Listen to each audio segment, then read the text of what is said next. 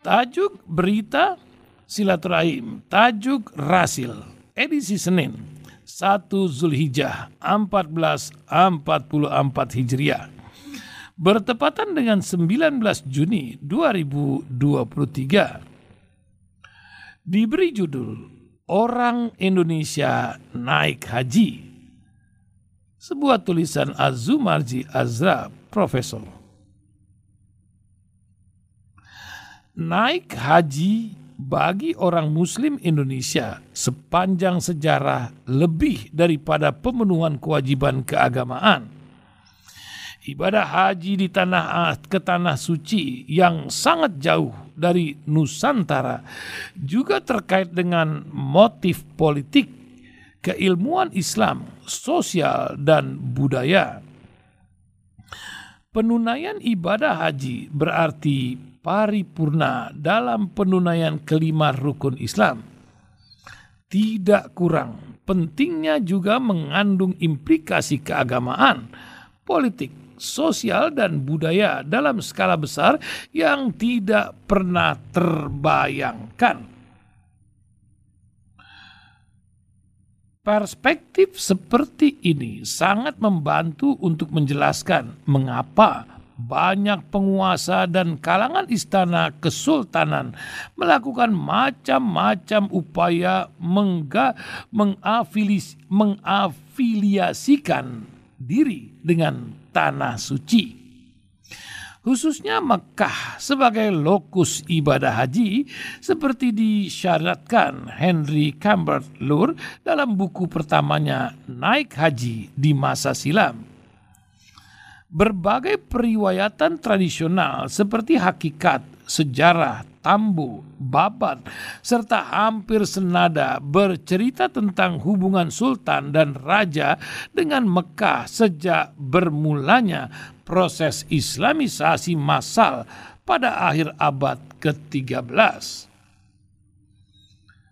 Tidak kurang pentingnya, sejak terbentuknya kesultanan atau kerajaan di Nusantara, terdapat sultan yang dilaporkan sudah berniat pergi haji. Menurut beberapa sumber, 2 sultan awal kerajaan Malaka pada abad ke-15 ingin naik haji, tetapi keduanya lebih dahulu wafat sebelum sempat mewujudkan niatnya. Selanjutnya, berbagai sultan di Nusantara sejak dari Kesultanan Banten, Aceh, Palembang, Mataram, sampai Makassar berusaha mendapat pengakuan dari Mekkah yang mereka pandang sebagai pusat otoritas keagamaan dan otoritas politik. Untuk kepentingan itu, sultan-sultan menyatakan niat pergi haji yang dalam kenyataannya sering dilakukan badal yang diutus khusus pergi ke Tanah Suci. Naik haji bagi sultan atau raja dan elit politik di istana memberi tambahan legitimasi dan leverage di mata para warganya. Sebaliknya, di pihak warga yang mampu, naik hajinya sang sultan atau petinggi istana memberikan inspirasi dan dorongan untuk juga pergi naik haji. Menunaikan ibadah haji dalam konteks dinamika Islam Indonesia adalah salah satu simbol terpenting dari kepatuhan pada ortodoksi Islam. Tetapi upaya adopsi dan pengamalan Islam ortodoks dalam umat muslimin Indonesia bukan tanpa kontestasi. Memang, sejak awal penyebaran Islam secara masif di Kepulauan Nusantara, sejarah menunjukkan adanya kontestasi dan pergumulan antara Islam ortodoks dan satu pihak menghadapi pemahaman dan praktek unortodoks, tidak lazim atau bahkan heterodoks, menyimpang. Sepanjang sejarah Islam Nusantara, dari dulu sampai sekarang terdapat kalangan muslim Indonesia yang mengabaikan atau bahkan menolak ortodoksi. dalam konteks pergumulan tadi, di masa silam, di masa kesultanan dan kalangan penguasa yang menganggap pergi haji di Tanah Suci bukan ide yang baik. Bahkan di masa Orde Baru pernah ada pandangan bahwa menurut konsepsi kekuasaan Jawa, penguasa dapat kehilangan aura jika pergi haji. Maka mereka yang enggan mengikuti ortodoksi ini pernah populer disebut sebagai orang kejawen atau abangan. Tetapi perubahan politik, akomodasi, sosial, pendidikan, dan budaya yang sangat intens sejak 1990-an, banyak kalangan ini mengalami proses re-islamisasi atau santrinisasi sehingga sulit menemukan adanya semacam resistensi batin untuk pergi haji. Sebaliknya, jumlah jamaah haji terus meningkat jauh melebihi kuota yang ditetapkan pemerintah Arab Saudi, menciptakan daftar tunggu yang sangat panjang, menunggu antara 10 sampai 15 tahun dewasa ini.